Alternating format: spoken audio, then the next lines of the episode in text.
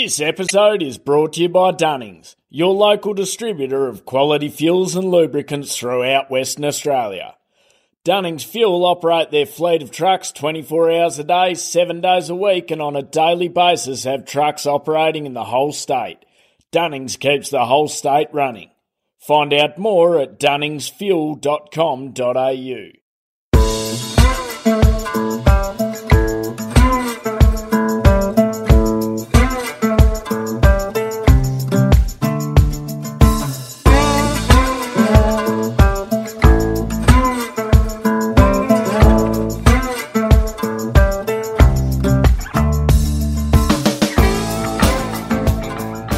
listening to the Central Station Podcast, where we bring you stories of what life in the outback is really like and why many wouldn't live anywhere else. So pull up a stump, pop the billy on, or crack a cold one as we talk to the men and women who call some of the most remote parts of Australia home.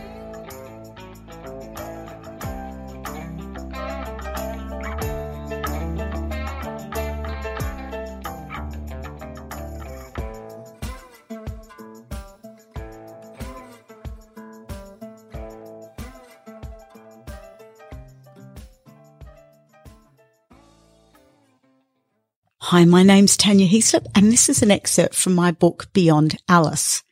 I should just preface this by saying it's a bit of a sad story. It's at the start of my time at boarding school. Things do get better, but this is near the start. By the end of the school day, I was desperate to hide away on my own. Following Trina's lead, I returned to the boarding house, put my bag down in the locker room and rushed upstairs to the dormitory before anyone could catch me. The room was long and rectangular, with toilets and a washroom at one end and mercifully empty. I folded myself over a toilet, heaving with homesick sobs. But I already knew we weren't allowed in the dormitory after school, so when there was nothing left to cry out, I washed my face and crept back down the side stairs. The corridor ahead of me was long and dark and smelt heavily of polish. Where have you been, young lady? I jumped and looked behind me. It was one of the boarding house mistresses I'd met the previous night. Boarding house mistresses worked in the boarding house only, and the name of this one was Miss Wadley. I remembered that much. She had false teeth that stuck out when she smiled. It was a smile she used often, but it never seemed to reach her eyes. I, I, my throat constricted and I couldn't speak. You are not allowed upstairs at this hour.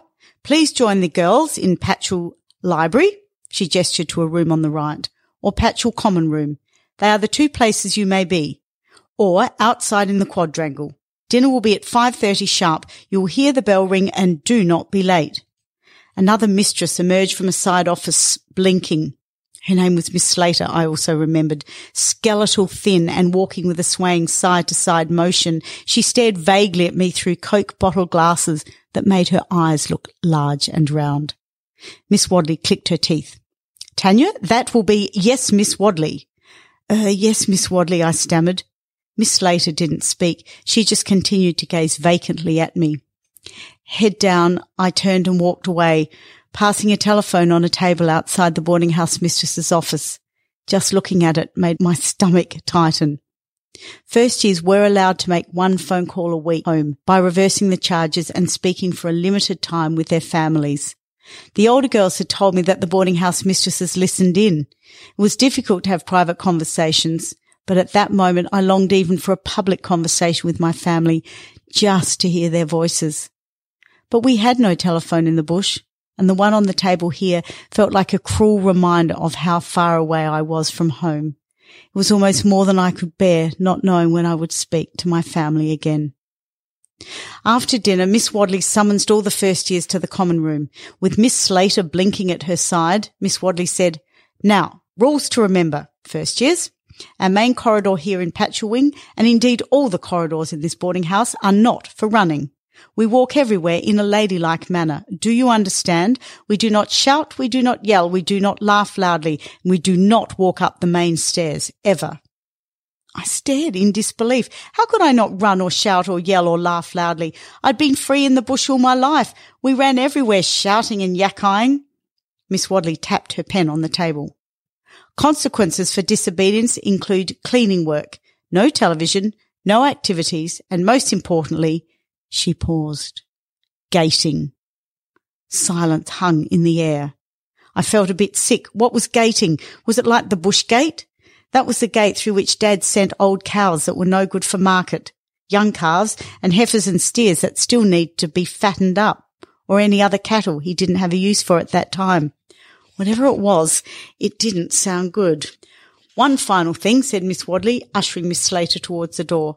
You do not go out near the fence or the front gate or any of the side gates or anywhere that people on the main road may see you.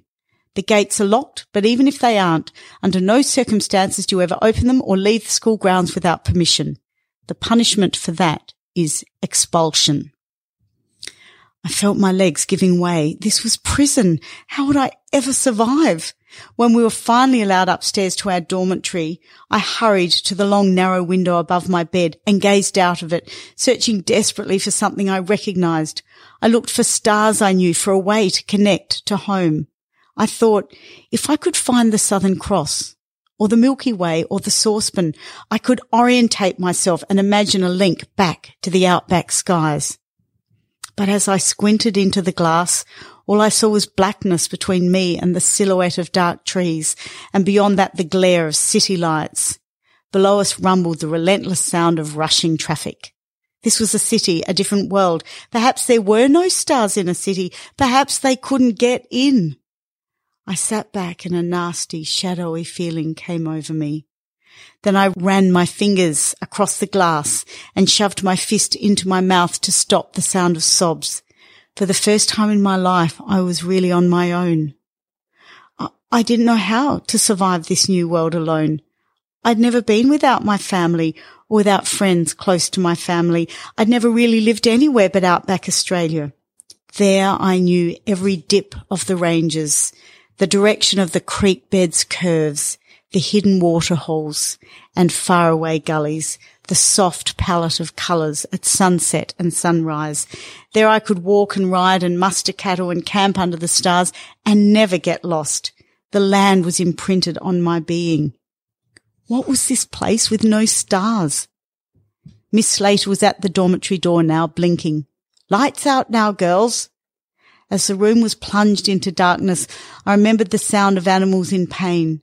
A bullock with a broken leg, a cow who'd lost a calf to a dingo, a scrubber bull dying as predators attacked him.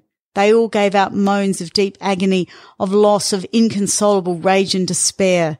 Their pain always seemed worse at night. They always seemed more vulnerable at night.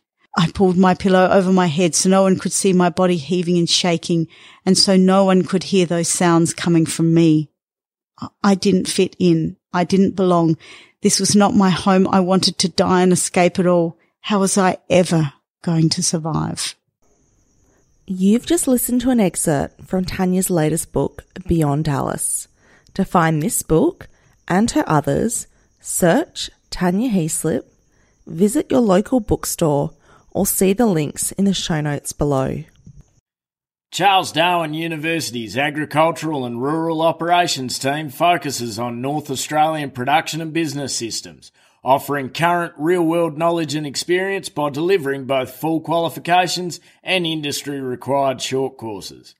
Courses at the rural campus are designed to develop the skills required for work on a North Australian beef cattle property or in the top end agricultural industry while providing a sound knowledge base in the pastoral and or agricultural industries.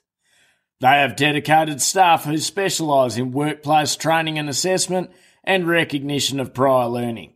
They will come to you and they service some of the most remote areas in the Northern Territory. Find out more at cdu.edu.au. If you enjoyed this episode, please share it with a friend or leave us a review. It really helps other people find our podcast. You can find our website at centralstation.net.au, where we have over 1,200 stories published from across Northern Australia. All of our podcast episodes, a tourism directory for visiting an outback cattle station, and training and employment resources. We're on Facebook at Central Station True Stories from Outback Australian Cattle Stations and we're on Instagram at centralstation.net.au and we're also on Twitter at centralstation6. To discuss this episode with other listeners, head on over to our Facebook group, Central Station Podcast.